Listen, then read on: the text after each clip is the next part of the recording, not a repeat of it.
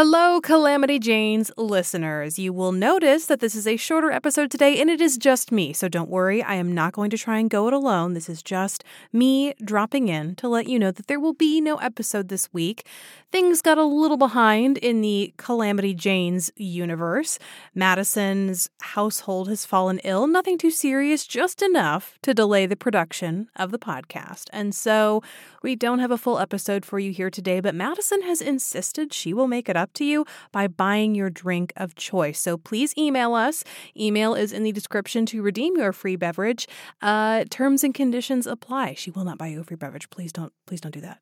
Thank you so much. We'll catch you next week. Bye.